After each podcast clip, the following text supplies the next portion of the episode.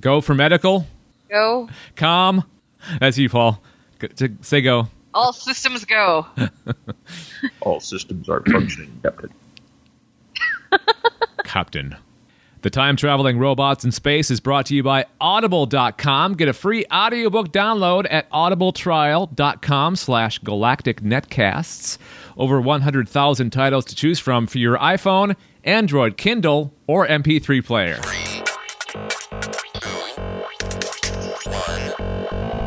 The Time Traveling Robots in Space podcast starts now.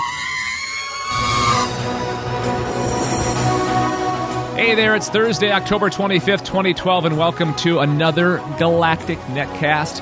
This is Time Traveling Robots in Space number 49. And usually I start with me, but I'm going to go in reverse this time. From Anessa, from not from Anessa. Anessa from Anessa. Wouldn't that be weird if your if your if your name was the same name as your town? yeah, that, that would be weird. Yeah. Although I do know She's a Denton that She's lives in self-started. Denton. Yeah. That's kind of weird. So Yeah. yeah, although everybody says the town Denton, and whenever he introduced himself to me, he said Denton, so he made sure to t- pronounce the T. All right. Denton. Got to make that. see, it's the slight pronunciations make a big difference. Uh, so, Indeed. from Denton, Texas, it's Anessa Moyens. From Glendale, California, Mr. Paul Swickert. How are you, Paul? I do well, good sir. I do well. I'm mostly doing well because it's uh, the almost end of the week, and I can, ah, at the end of the tunnel, my friend, light at the end. So, any crazy Glendale stories this week? I live on the second floor of an apartment complex, and my neighbors below me started a fire in their kitchen. Great. Awesome. I felt real bad for them too. It there's like, you know, I, I it's probably a two bedroom apartment, but there's at least there's at least three generations living there. There's the grandparents of one of the of I think the mom, the parents, and they have a kid. But yeah, they I guess they left the oven on um, when they weren't home, and like when me and Aaron were out, we we just apparently smoke started pluming out of their kitchen window. Oh, wow. And uh, yeah, the fire department. By the time we got back, no more than twenty minutes. But by the time we got back, fire department was already there, and yeah, nothing was damaged. But uh, we could not stay in our apartment for a day because it was just too smoky. What'd you guys do? Where'd you go? We actually, it was kind of. We went. Aaron's parents live near here, uh, relatively. So we went over, and they were nice enough to take us in for a day. It's funny because there was no explanation given. We, she just straight up called her parents. Hey, and like she's parents like, Mom, can we stay at your place tonight? And she's like, Sure. And then like you know, five minutes later, why? Well, I mean, it just shows how much of a good parent she is. You know, she doesn't need to know why. Yes, that's the answer right away. Is yes. yeah, yeah, that was that was really nice of them. They were they're really good that way. Cool. All right, and uh, to wrap things up, I'm Dave Nelson from uh, Waterloo, Iowa, and this is the show where we discuss all things associated with time travel, robots, and space, and science and sci-fi. We do it by running down a news story from each topic, discuss our related entertainment picks, and ask answer the question of the week. For our audio subscribers, if you'd like to see us record the show, just follow us on Twitter, Facebook, or Google Plus, and you'll get notified. And for future reference, uh, the webpage to go to uh, for our live and archived video, go to galacticnetcasts.com slash live. So uh, let's get the show on the road. Sector 1. Time travel. And Paul, you've got the time travel story this week. I'm starting. I'm the opener. Yes. Ah, You're the crap. opener. No, I, knew- I I knew that. By the way, I'm very disappointed in you. you I, I I I was listening to you for all of you know a half hour on your radio station, and I did not hear a single shout out once. I'm sorry. Oh, yeah. I should have said something when you said you were listening. Not completely derailed. I didn't know if you could. To be honest, I wasn't sure how strict they were. They would be about that. No, Like, hey, I- you can't No. say anything to anybody. I could totally do that just because when I talk about iHeartRadio, because we're on iHeartRadio and we're supposed to mention it like three or four times a day. And I, I could have said, hey, and listening right now on iHeartRadio is Paul Swickard from Glendale, California. Hey, Paul! That's what I could have done. That would be awesome. That'd be awesome. I should call Next in time. just to give you crap. Can it do it? Would I have to go through the switchboard? Like, can it, hey, I know Dave. I'm sure they would like believe me and stuff, right? No, I have a direct line, uh, and anybody can call it if they want. I don't care. You could you could be from uh, Kathmandu and call our, our our station number. We have an eight hundred number, so Oh, I'll call it one of these times when you're on, and we'll have a nice discussion on the air. yeah, I'm that'd sure be awesome. great. that'd be cool. All right, so let's. You Uh, can tell the the strength of this show is particularly good because we're talking about radio stations and yeah, stuff like nothing to do with the the topics of, of the show at all. Although I, I will say the last show that we did, Alien Invasion, Dave was talking about a really long hair that he found on his microphone for like three Right. minutes. Right here, and I and I interrupted the show. I said, "Stop." He interrupted Brad. He's like, I know it has nothing to do with what you're talking about, but there's a really long hair on my mic. Because I have no idea where it came from. Because I, I haven't had a woman in this apartment ever since I moved in here, which I probably shouldn't say. Uh, but it was stuck. It was stuck between the microphone and the microphone holder. This long hair from it would be a woman's long hair, and I don't have long women hair, woman hair. So where'd it come from?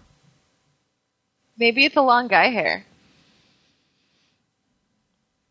No, that's not. That wouldn't be possible either. I haven't had anybody in this apartment. Nobody. No maintenance guys or anything. No. Recluse Dave. I am a recluse. You have Um, a cat? No, I don't have a cat either. I'm by myself. I'm all alone. All right. Didn't you have a cat? You had a cat at one point. Yeah, my it's at grandma and Didn't- grandpa's. Uh, all right. Can, can what are we? we talking about? Time travel. Yeah, let's talk Yes. about time travel. Time travel. Yay. Call in time travel. Alrighty, time travel, ladies and gentlemen. Over the course of a little video game franchise known as Call of Duty, you you are both familiar with this, yes? Call yeah, of Duty. and I had a feeling. people. I had a feeling that you were going to bring this up as one of the stories, or I, I had a feeling that we were going to bring this up. I didn't. I, yeah, I, I saw I this. brought it up. Yeah, no, th- no, thank you, Anessa. Because I saw this today or yesterday, one of the two days, and I'm like, this would it'd be a great story for the time traveling robots in space, and there, here it is. Ta-da. Yeah. So, yeah, I will just continue on. The release of the original Black Ops introduced a bit of time travel in the zombie mode, meaning that like every, uh, I guess I can't say every uh, Call of Duty game, but every Call of Duty game developed by Treyarch, who is one of the Call of Duty developers now, uh, has a zombie mode in it, which is essentially what it sounds like. Are you are military dude fighting zombies? And I think what they're referring to with this time travel mode is the fact that you can play as uh, very famous presidents like John F. Kennedy or Nixon or stuff like that. And really, what makes that mode is that fact of they just all the random crap they say while they're killing zombies. That's awesome. So anyway, um, yeah. So Black Ops Two. This is the sequel to said video game, and it is just around the corner. So prepare yourselves for the inevitable deluge. Deluge? Deluge. I don't know. The the tidal wave of like marketing that will be behind this. It's going to be everywhere. So prepare yourselves. And uh, yeah, I think it's coming out in November. Um, but anyway, uh, one of the things that people like to do when these things come out is analyze the achievements for these video games so as to glean particular pieces of like what the game like either story beats or stuff that the game can do. And for those of you not in the know, achievements are essentially just you know, congrats little points that you get when you're talking about uh, like just pretty much yeah, just achievement points. They, they have to do with uh, Microsoft Basically, they just give you points to say, "Hey, you did X, Y, and Z." So some of these Right. achievements are read as follows. One is called Futurist, where it says complete all of all future levels in Veteran. One is called Family Reunion, and all the only description there is there are two futures, and time, which is described as use a future weapon in the past. Whoa. So, pretty much the, current thinking is that all of these little things point to some kind of time travel, which would be an interesting turn of events, considering that the Call of Duty franchise has been extreme, but it has never been like a that level. It's never been science fiction ever. It's always super gritty and realistic. That's kind of what they like to do. Um, a lot of people have assumed that the natural progression of these games is going to be in the future because this franchise started as in World War II and then eventually moved up to modern day, and that's where we're at now. So the Black Ops 2 game, at least the parts that we know about, are going to be in the immediate future, the near future, like within 10 years or so when you know when we have to fight China or something. So yeah, it would be quite interesting to see if they had like hardcore future stuff like in this particular game. Like you have you have those same kind of elements when you are playing as different characters in different timelines. That happens often. Like you play as one character who in uh, Vietnam, and then you'll play one character who had to do a tour in Afghanistan or something like that. Uh, that makes sense, but this like these achievements seem to imply that there's some kind of either like sort of uh, tangent in reality or some kind of time travel or an a, an alternate timeline. Yeah. So I I guess we'll have to see, but yeah, It looks pretty blatantly time travel to me. you know, like um, Right. use future weapon in the past. Well, that pretty much says what you're gonna do. You know, I mean, uh, you know what I would like to see is I would like to see them. Maybe it isn't something like. Go ahead, Anessa. I know. I was just gonna say. I was wondering if maybe it's something like where some video games you finish the storyline and you can go back and play certain parts um, with guns and stuff that you gathered throughout the story. Like Huh. I didn't know if it's something where you would actually get to go back and find little Easter eggs and whatnot, but you're using your gun process, or if you're actually traveling back in time. Hmm. I like nobody knows. I like my idea. Uh, what, what I was about to say was um, it'd be interesting to see like a, to- a soldier from this day and age travel back to the first game, travel back to the World War II version of um, Call of Duty. Yeah, they'd would be be in for a interesting. surprise. See, that's the thing that all of these things go to heavy science fiction beats, and again, these folks have never ever been science fi- fiction thingy. Like they just haven't.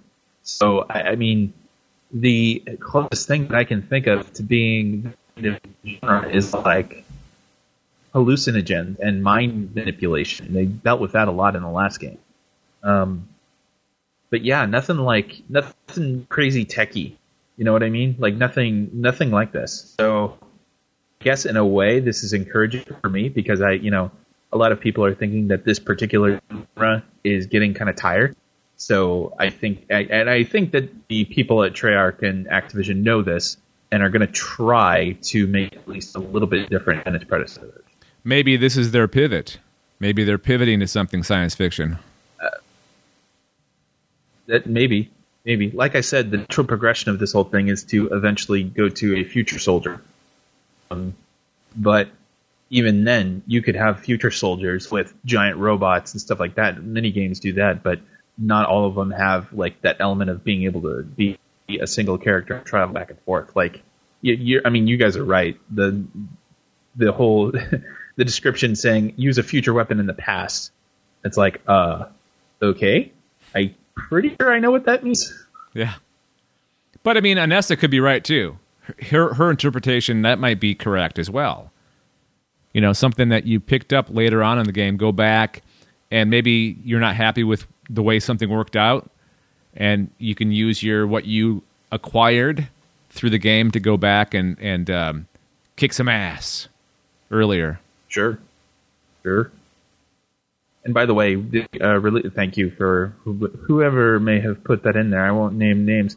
Uh, November 13th is the official release date for the Xbox, PC, and PS3. November 18th for the Wii U for all two of you that will buy one. Wii U.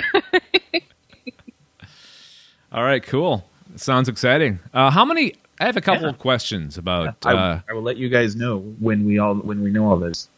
Sorry, what was the question? I was going to say, uh, how many wars has Call of Duty done? I know they did World War II, and they're doing current day stuff, but have they yeah, done wars in between? Sure, it's hard. Well, it kind of goes with U.S. history because it depends on how you define war. Like the modern warfare game, the original modern, the original quote in quotes modern warfare game, is not really a war, more of a conflict. Okay. So you definitely had you definitely had World War II, and you definitely had Vietnam. Um, but yeah, as far as like, I don't recall. I don't think there's any direct uh, call out of Iraq. Um, but yeah, all of it is like see when you especially when you talk about black usually means covert and that usually means non-publicized. Okay. Cool. All right. Good job, Paul. Yeah. I learned something new about video games today, you, as as I always do from you. uh, we would love to know what you think of the stories that we talked about or story so far. We've got more to come, but we'd love to hear what you. We we would love some feedback on the stories that we're talking about. Uh, email galacticnetcasts at gmail.com, and you can call our voicemail. That's an option too. 805 328 3966. And somebody did call our voicemail this week, and we'll play that at the end of the show. So let's move on to our next portion, which is this Sector 2 Robots. And Anessa has the robot story this week. All right, so we've got Charlie 2, Virginia Tech skinny, 5 foot tall humanoid robot. His balance is enviable. Jostle him and he'll right himself. Which is one of the reasons the Navy is using him for research on its firefighting robot of the future. On Monday, Charlie 2 will formally meet his flesh and blood shipmates at an expo in Virginia thrown by the futurists at the Office of Naval Research. His creator, engineer Dennis Hong of Virginia Tech's Robotics and Mechanisms Lab- uh, Laboratory, has a $3.5 million grant from the Navy to help design Charlie 2's son, the Autonomous Shipboard Humanoid, or ASH. Charlie 2, the current test platform for ASH, will take stage at the Office of Naval Research's annual Science and Technology Showcase to demonstrate how robots can interact with humans. The Navy has been experimenting with a different robot, the similar lifelike Octavia, on the same program to build a robot that works with human sailors to fight shipboard fires. Octavia, however, has a wheeled chassis. She'll never do anything Gangnam style, and since the ships are filled with knee knocker passageways, ladders, and steps, the Navy needs a robot that, at least theoretically, can. And that makes Charlie 2 the robot of their choice. I I want to interject something real quick. I believe we talked about this Octavia on a previous episode. Paul, didn't we talk about uh, a Navy robot? A Navy robot? I don't think so. Okay. Then again, we do see quite a few military robots. yeah. You see a lot, yeah. They just kind of blur together after really a while. Creepy. Yeah, I know. Yeah. but I really like because he dances. He does? yes, he does. Um, the Gangnam Style esque dance, and the video is actually in the article. Kill some time while I call if, this up. So yeah, um, if a robot can do all the tasks that come up with fighting a fire, it can do all the other things on ships, like mopping the deck. Hong tells Danger Room, "It's the Swiss Army knife of robotics, or at least the Psy, which Psy is the person who created the Gangnam Style dance song. um, but the feat isn't just working with Hong because Charlie too has graceful legs. It's because of the robot's advanced software, particularly its ability to orient itself. If you have a bipedal robot with a camera on its head, it's shaking a lot. So how does the robot figure out where it is in the room? Hong. So Hong designed an algorithm for stabilizing Charlie 2 and getting it to adapt to obstacles like those, those knee knockers. In robotics, the effort is called SLAM for simultaneous localization and mapping. Uh, Charlie 2 software will contribute to the ASH project, even as its hydraulics help Navy researchers tackle the physical challenges of designing the bot to ascend and descend deck. And here Dave has video. Yeah, let's play this Here we real go. quick. 낮에는 따사로운 인간적인 여자 커피 한 잔에 여유를 아는 품격 있는 여자 밤이 오면 심장이 뜨거워지는 여자 그런 반전 있는 여자 너는 선어해 Okay. This robot is freaking awesome. It is. It makes me so happy. wow, that is pretty cool. And Charlie too is also famous apparently. Um, he's the repeat champion at the prestigious RoboCup Robotics Award two years running in the full-size humanoid category. Time has gushed over him and luxury brand Louis Vuitton Charlie 2 an eponymous award after beating a Singaporean robot at soccer. Hong got a monogrammed Louis Vuitton leather bag. So, um, but Charlie isn't going to be a prima donna on ship. Starting next year, the Navy will start making sure it can walk along a ship's aisles, and probably by the end of next year, put it in a smoky environment. Hong says, and he's got a love interest. Octavia's smooth, creamy skin will combine with some of Charlie 2's features to yield Ash robot. Like his father, Ash will have legs and can be placed inside a protective suit, like a human, to withstand temperature extremes. Charlie 2's sons might one day work alongside human sailors to put out shipboard flames. It remains to be seen if either robot can outcompete those sailors in a Gangnam dance-off. However, a confident Hong says, Charlie too can at least beat Navy sailors in a dance-off doing but Oh my god. and that comes from wired.com. You had to see that coming. Uh, I don't I am truly scared about our future because it seems like just the time that we've been doing this podcast, robot technology has advanced. I swear to God. It Oh, yeah. has. I mean, you've got like Well, we've been robots doing this breaking for the land what a year. Yeah, We've been doing this podcast for over a year. you guys have been at it for over a year. hmm So yeah, I mean, you've got robots that have broken land speed records. You have another one that's designed to kill. Another one to carry troops' equipment. We're screwed. Actually, yeah, pretty much screwed. yeah. So, It's cool as long as they. and there's apparently one that's supposed to help you lose weight. somehow. as long as they as long as they keep just doing Gangnam style dances, I'm fine. You know, and, until they until they start murdering us, then I will not be fine with it anymore. It, it'll go from Gangnam style to just gun style. Yeah. start shooting everybody. Yeah, exactly. Don't create a program for all of those murdery robots called gun style or something similar because it might get confused. Ah, gun style, okay. and it's playing Gundam style in the background. Oh, man, I love I. I love how we're creating this this scenario. That's Why- awesome. And then you know, whenever it happens, we could say we totally called it. Yes. Yeah. Refer to Unfortunately, refer to time traveling robots in space podcast episode number 49 recorded on thursday october 25th 2012 and you'll see time marker 20 minutes and 37 seconds we pointed out that this exact same thing was going to happen just saying told you so. Good job. All right. Futurist. There we go. Robots. Complete. All right. Moving on with the show.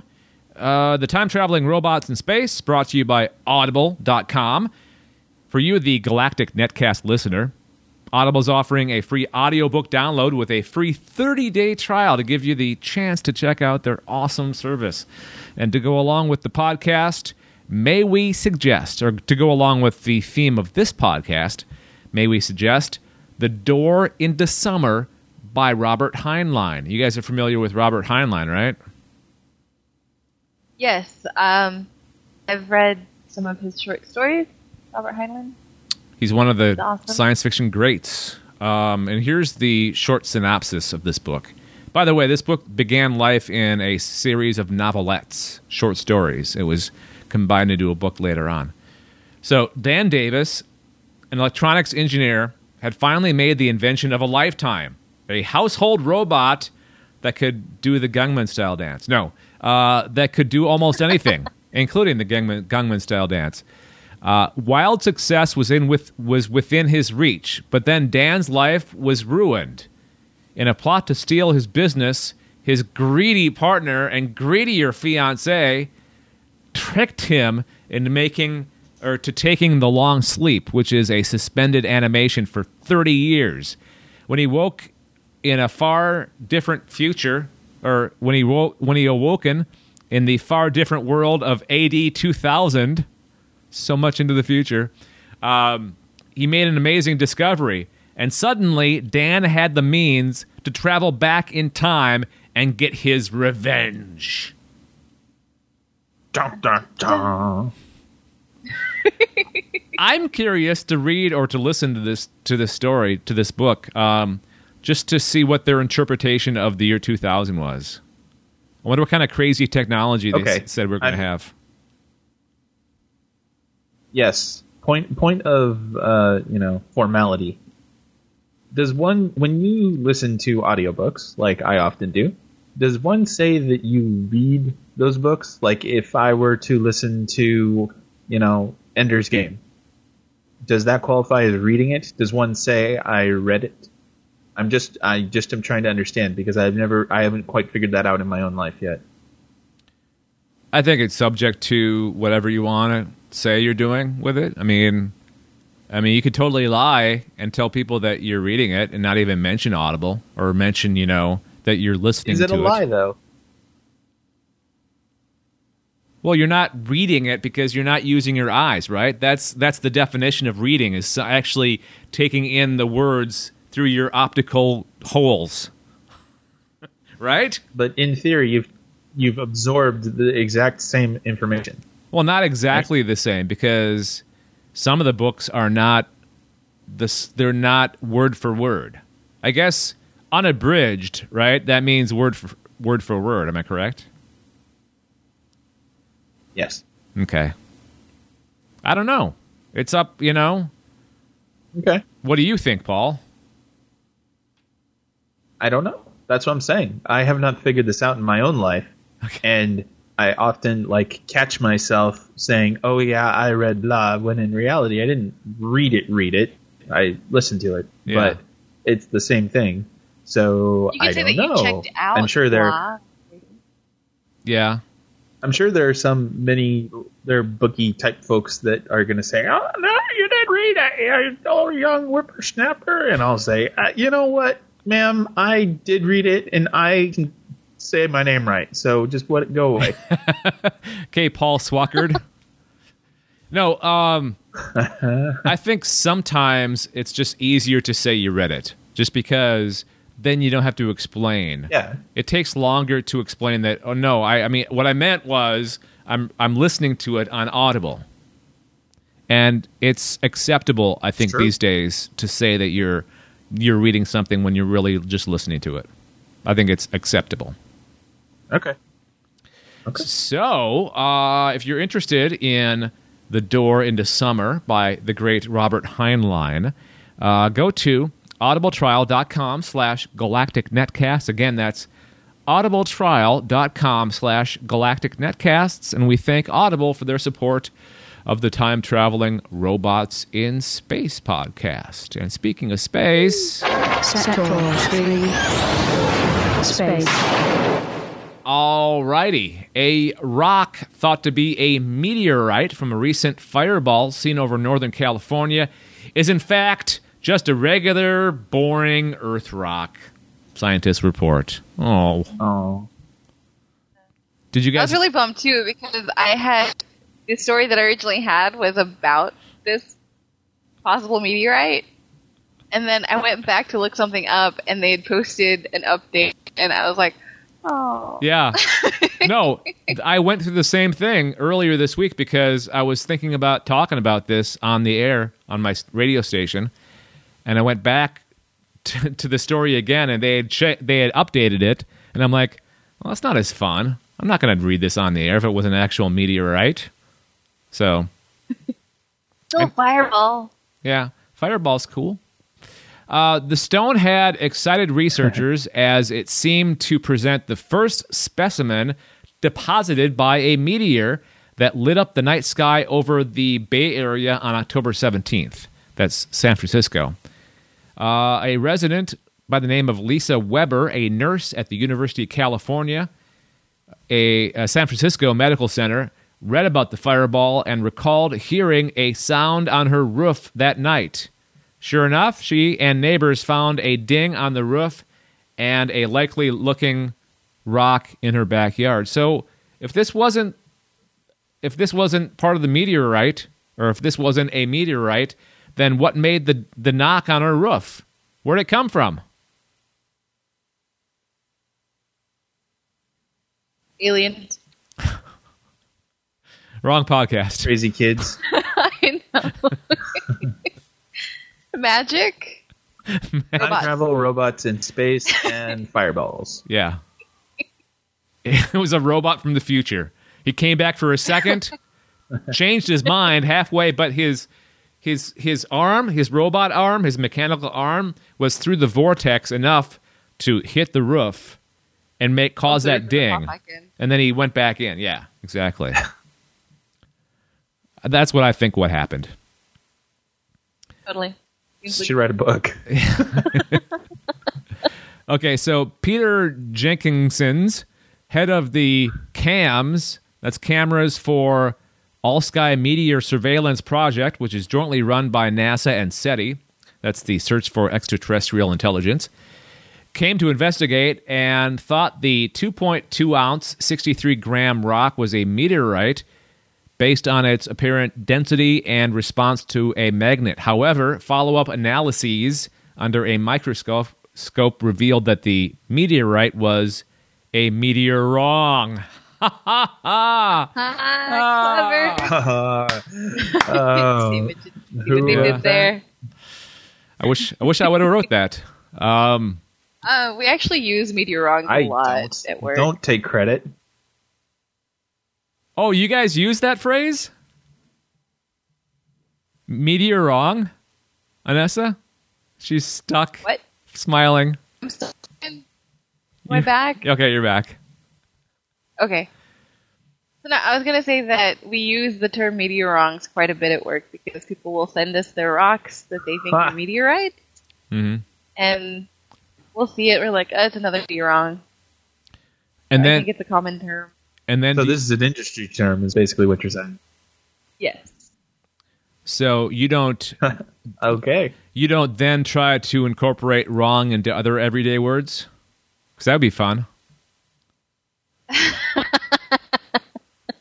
People do that all the Um, time. What are you talking I, about? I kind of do that, but I don't necessarily say wrong. I have to word it differently rather Okay. than All right. I don't know the wrong. That would just be rude. I have to soften the blow a little bit. Yeah. All right. So one of the guys uh, said this. I sincerely thought it was it was based on what happened to me was remnant fusion crust. Jenkins. Based on what appeared to me was remnant fusion. crust. Okay. Uh, Jenkinsons wrote in a statement on the CAMS site On closer inspection, the crust was a product of weathering uh, of a natural rock, not from the heat of entry. examination of the rock under a petrographic microscope quickly revealed the stone was not a meteorite.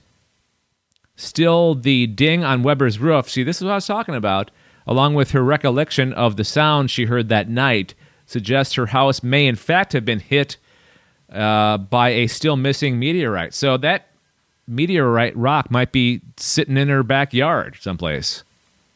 It could be. Yeah. And if it is, it's worth a lot of money. Well, now, hold on. If that, okay, it was the whatever struck the house hit it with enough force to cause a ding, right? So you can Right. probably glean ha- at least somewhat of the size of the thing. So, I mean, any of you physicist type folks out there, kind of, you know, take some measurements, do some magic, and figure out how far it bounced into somebody else's yard.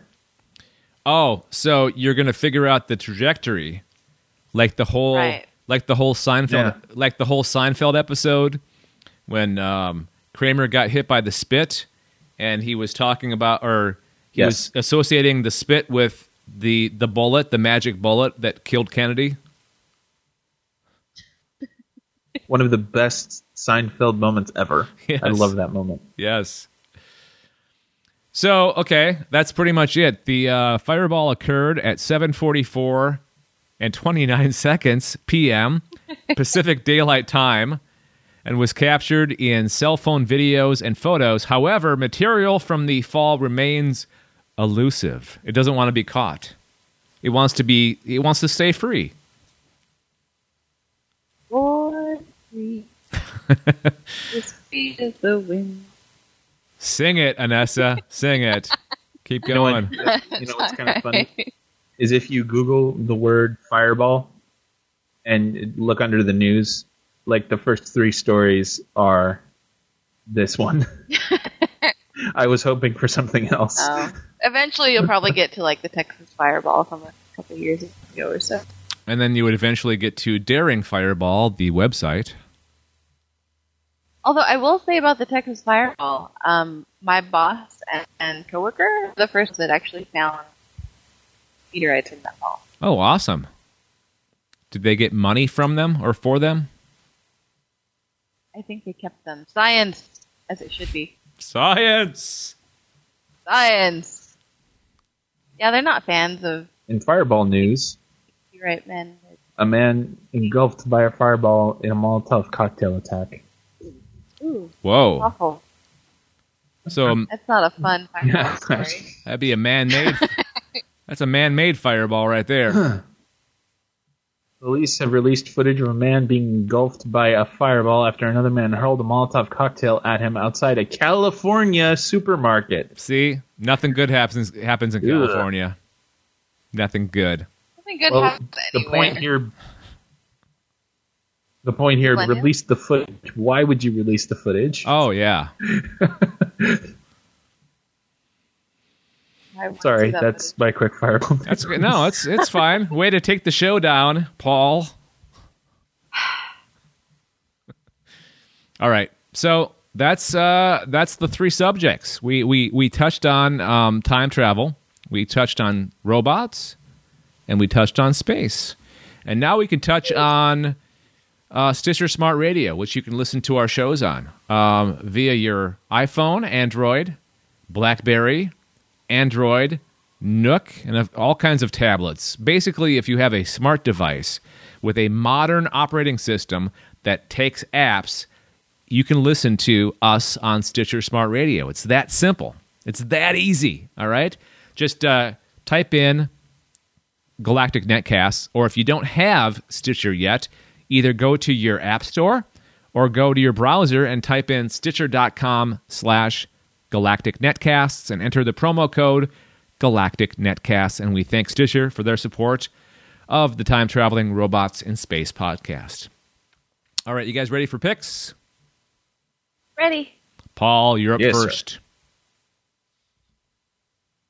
Oh, I'm up first again. That's wonderful.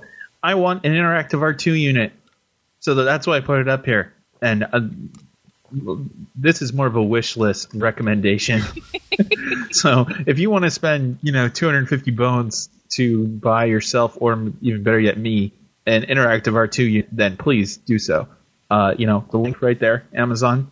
Go there. They good deals. I'm sure that you know you'll get something good out of this deal. And we'll have it in the, on the picks page at galacticnetcast.com too. So if you buy it, we'll get a little credit for it if you go through our website and we'll make some money off the deal. Yeah, and then you just send it to me. Uh, email me for my direct address, and we'll work something out. All right. Done deal.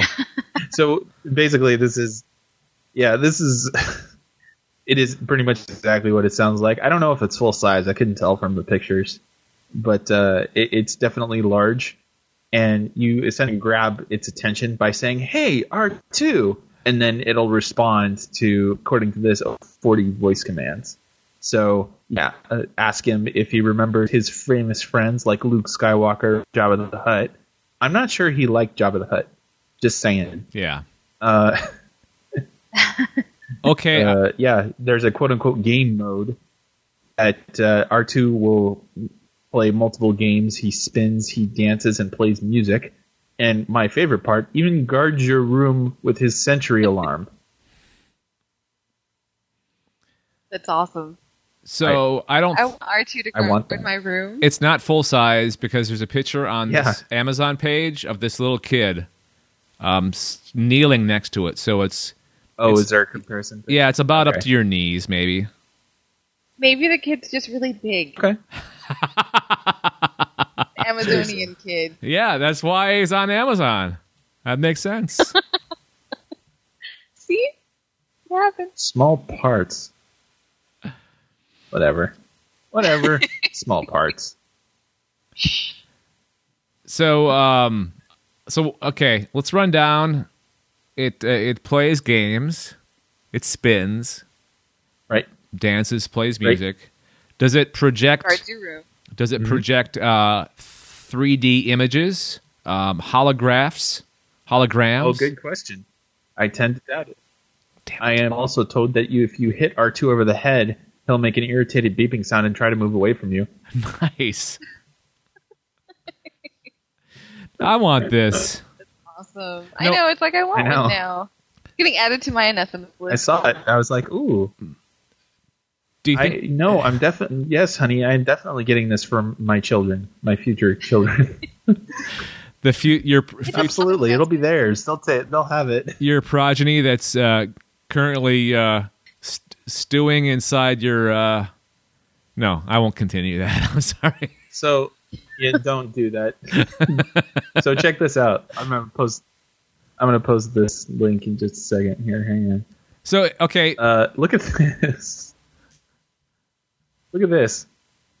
So basically, what they're saying is you can get him, awesome. get you a beer. That's cool. I want that. So okay, my next question is: Are they going to sell the uh, what was the what was the other R two unit that that crapped out um, on the desert pl- on on uh, Tatooine? What was the the one that kind of freaked out and uh, R four D two or something? Yeah, I know what you're talking about. The bad motivator. Yeah. Didn't he have a name? R four D two. No, I don't think he had a name. He- Okay. but they picked an R2 unit, and they're like, Yeah. this R2 unit and Uncle Owen, this Yeah. R2 unit has a bad motivator. Look, and then the robot was all like, I'm depressed. Yes. I don't have a motivator. Sorry, dumb joke. Okay. kind of reminds me of. Um, I got Marvin it. from- I got it. What, Anessa? Oh, now Dave's with us. All right. I said it kind of reminds me of Marvin from The Hitchhiker's Guide. Oh, yeah, yeah, yeah. Yep. Um, R5D4. R5D4. So you, you don't want to get R5D4 because it's not going to last long. No. You want to get you want to get R2T2 or 2D2. Indeed. Now available on Amazon. And Christmas is coming. Yeah, My birthday. Christmas is coming, so get on it, people. All right, let's move on to Anessa. What do you got as your pick? I have a video. it was actually the astronomical photo of the day, even though it's a video. Um, it is of the shuttle Endeavour being um, shuttled through the streets of LA its new home. So um, on APOD, astronomy picture of the day, it says, garnering attention that could make even a movie star blush, thousands of people watched in awe. A quintessential icon of the space age was towed through the streets of Los Angeles. After landing at LAX late last, the shuttle was carefully loaded onto rolling trailers and maneuvered down roads and across bridges to California Science Center, 20 kilometers away. To me, there was a majesty to the voyage that was beyond description, inspiring people to line the LA streets and wait at windows and balconies uh, to witness and photograph this once-in-a-lifetime event. Narrowly avoiding some buildings and trees, the retired shuttle made it safely to its new home and will soon be ready for permanent display.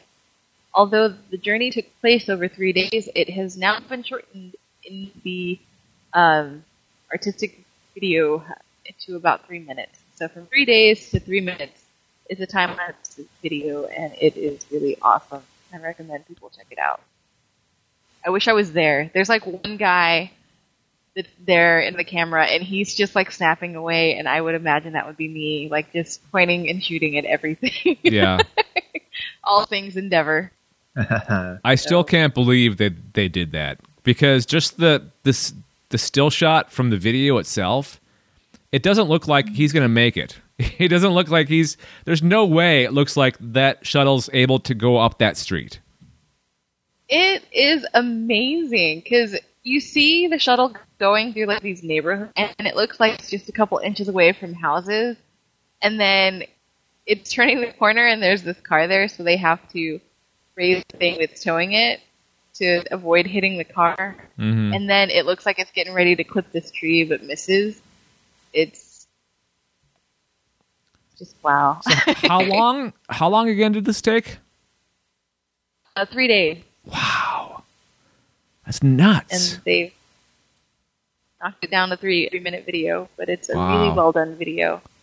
Really Yeah. well planned video, I might add. So Okay. Well, if people are interested, uh, we've got the link in the show notes of the podcast, and we definitely recommend you check that out.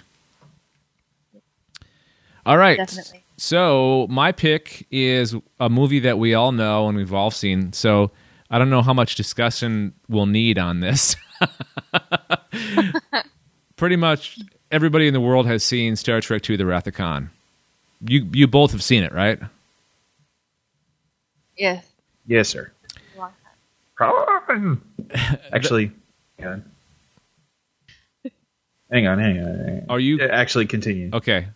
What what I was going to say is I, I'm, I'm giving you something relevant.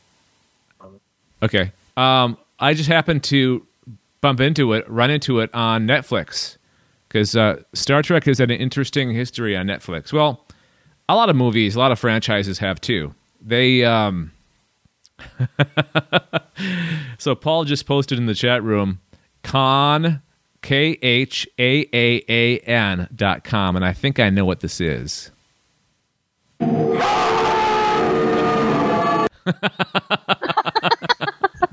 yep, that's what it is. That's awesome. I didn't realize there was just a website that was that. Should Okay. recommend that as your pick too. Add that on. Yeah. Hey, I recommend this website. Oh, I'll do that next. That's a good idea. That's going to be the easiest pick ever. Um, I know. so you guys all know the story. Um, Admiral Kirk is the Starfleet Academy instructor, while Captain Spock serves as a cadet training officer, and they're training these cadets to be members of Starfleet, and they're using the old Enterprise as a training vessel. But while they're out on their training cruise, they get a message from Kirk's ex-wife that um, Project Genesis is being taken by the Reliant, which um, is captain captained by I forget the actor's name, but you, he's very familiar. He's been in a lot of movies. Um, and the actor who plays Khan. no, no, no, no, the the captain of the Reliant. pretty famous actor. He's been in a lot of stuff. Anyways, it's him and Chekov are on the Reliant, and um, basically they have to go down to this planet to see if uh, it's suitable for Project Genes- Project Genesis, and it turns out to be the planet where Khan and his people were put. You know, years before when he tried to take over the Enterprise and kill Captain Kirk uh, back in the original series. But something happened with uh, a nearby planet that knocked the planet that they were on out of its. Thank you, Paul Winfield. Thank you, Anessa. Uh, basically, knocked it out of its orbit and screwed up the environment so much that it turned into a desert planet. So, Chekov and the captain of the Reliant go down to this planet, and they're disco- they discover that Khan's there, and they get taken by Khan, and they get those they get those worms put in their ears to make them do things, and um, the rest is history. Um, of course, we all know who wins at the end, and it's a great movie. It's I think it's one of my favorite movies of all time, and not just one of my favorite Star Trek movies. It is one of my favorite movies of all time. But what I wanted to mention real quick was that whole scene with Kirk freaking out and yelling Khan into the communicator. He was acting.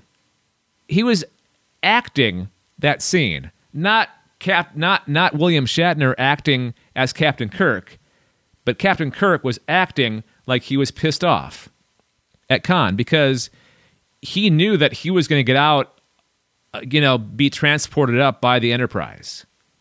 That was whole. That was a whole ruse because their communications were being monitored by Khan. Right, guys? Right. That's true. Okay. Just wanted to see if I was crazy or not thinking that.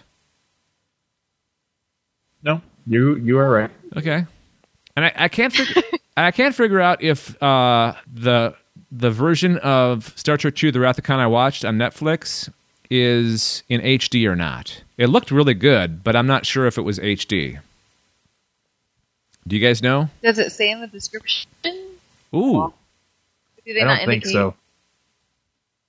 I don't think so. Okay. It's too early. Well, the I movie mean, uh, well, Well, the movie's been out on HD for a while. It's been available on Blu-ray for a while. I think. Hasn't it? well, yeah, but that's not my point. I, I mean, they haven't. It's either been upscaled or the, I don't. I don't think.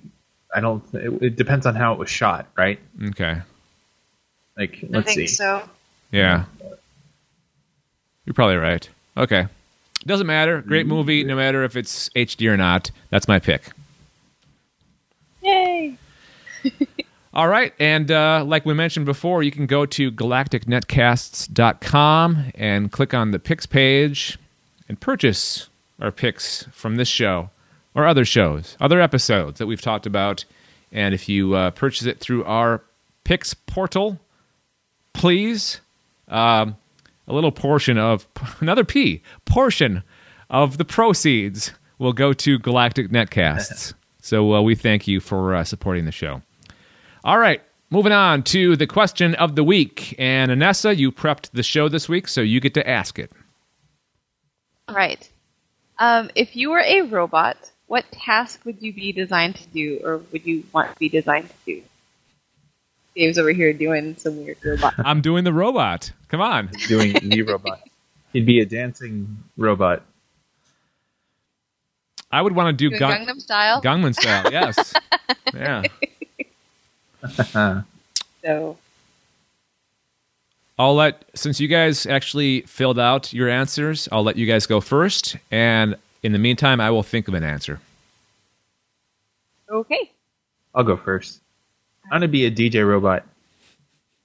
A robot DJ. Think about it. Makes sense, right? It Huh? makes sense. Huh? It, it it'd be technically proficient, and you know it all. There's all that you know electronica house music. It would make it would know, that would make a lot of sense. You know, it's a natural. I, I like the way that flows. It would make a lot of sense. and I wouldn't have like mouse ears on or anything. I'd just be a robot. That that would be pretty awesome. And you need as much equipment either. That's think. true. I could maybe I could. Oh, hey, that'll You could it'd have, like, go everything, great like, with Dave's thing. your- Like I could be dancing and like the speakers would be on me, and I'd be like you know DJ slash dancing robot. Yep. Part of your dance moves are like hitting switches DJ and Swick and Scratch. scratching and yeah. People would love you, Paul. They would love Paul, the Paul the DJ dancing robot. Would your name be Paul, or would you change DJ it? Swick and Scratch. Ha ha! That's awesome. I like it. All right. All right, moving on to Anessa. What are you going to be? I want to be a robot that fixes things in space. So you're going to be WALL-E. Because the view would be awesome. Well, WALL-E was, well, yeah, he was space, but he started off on Earth kind of like piling up junk and hmm. sorting junk. But yeah, like I don't know. Even if it's not in space, I'd, I'd like to be a robot that's somewhere unusual, fixing something, so that way my human buddies thing. I want to be a helper monkey.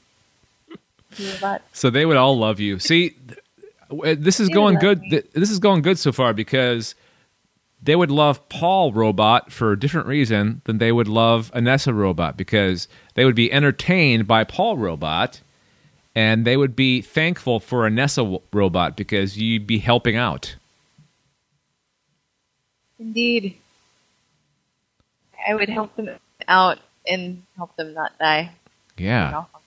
So hopefully, hopefully, an affliction won't happen to you like it did to the HAL supercomputer, and you actually open the pod bay doors. Oh, my bad. that was a, a hiccup in the programming. Yeah. Whoops. All right. So my answer is going to be translation and protocol. So basically, Translation and protocol. so basically, I want to be C3PO. Screw R2D2. I want to be C3PO. Mommy, I want to be able to talk. I don't want to just make beeps and hums and hmm. so I want to be That, smart that would be and C3PO is snarky. So I want to have a snarky sense of humor. snarky robot. Is snarky. Yes. Oh, that kind of reminds me. I was in Best Buy today, and they have a Star Wars version operation. And Oh. you're operating on R2D2. Oh, cool. Paul, you don't need the full you don't need the, the the just go to Best Buy and get the operation game and you'll be fine. It's like 22 $23 or something. I don't know. But Was it next to the Android tablets?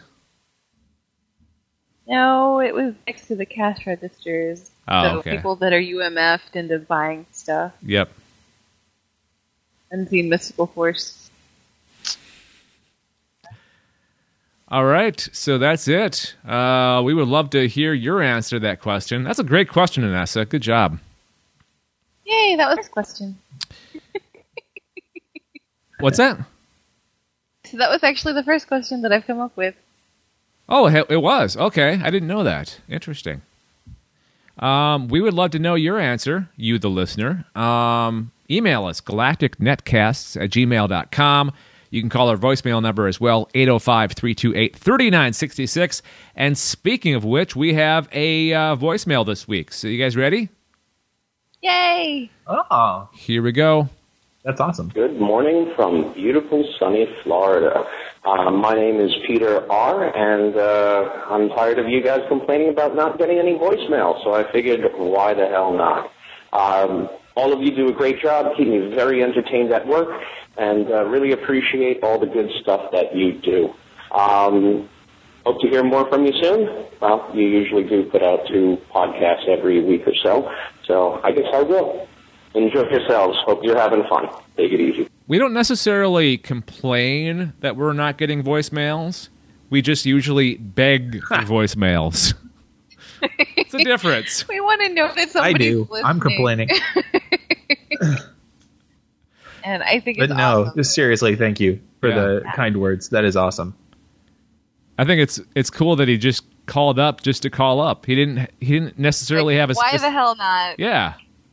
Yeah, beautiful beautiful That's all you morning. need, man. Beautiful morning in southern Florida or wherever he was in Florida. You know, he's probably looking at the beach going, "You know what? I should give those guys a call. You know, brighten their days." So here we go. What the hell? Awesome. So thank you, Peter. Appreciate Thank it. Peter. Yeah, yeah. Big thanks. All right, don't forget to uh, subscribe to the podcast and leave us a five star rating on iTunes, and that's going to be it.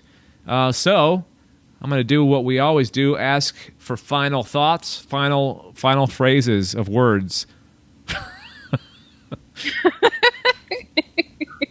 Final phrases of words and stuff. Maybe. Anessa, you're first. Um, it's always helpful to turn the oven on when cooking, Or make sure you turn it off. or Other- turn it off when you're done. Otherwise, So you'll be I actually have a friend How that was true. complaining that he forgot the oven on. okay. So his food wasn't cooking, and he kind of didn't realize it right away. Well, I was in the elevator today and forgot to punch the button of the floor I wanted to go to. I'm sitting there Just going, hanging out. Funny story. I was in I was in my apartment and my downstairs my downstairs neighbor set their apartment on fire because they had the oven on. Yeah, this is kind of what I was uh, alluding to with with uh, with Anessa's uh, comment there. Yeah. yeah. So make sure you turn the oven off and make sure you turn it off when you're done. Both very valuable things to remember. All right, Paul, you got the last word. All right. Be excellent to each other. Leave your hailing frequencies open and scanners on full because another Galactic Netcast will be approaching your coordinates soon. For more information, go to galacticnetcasts.com.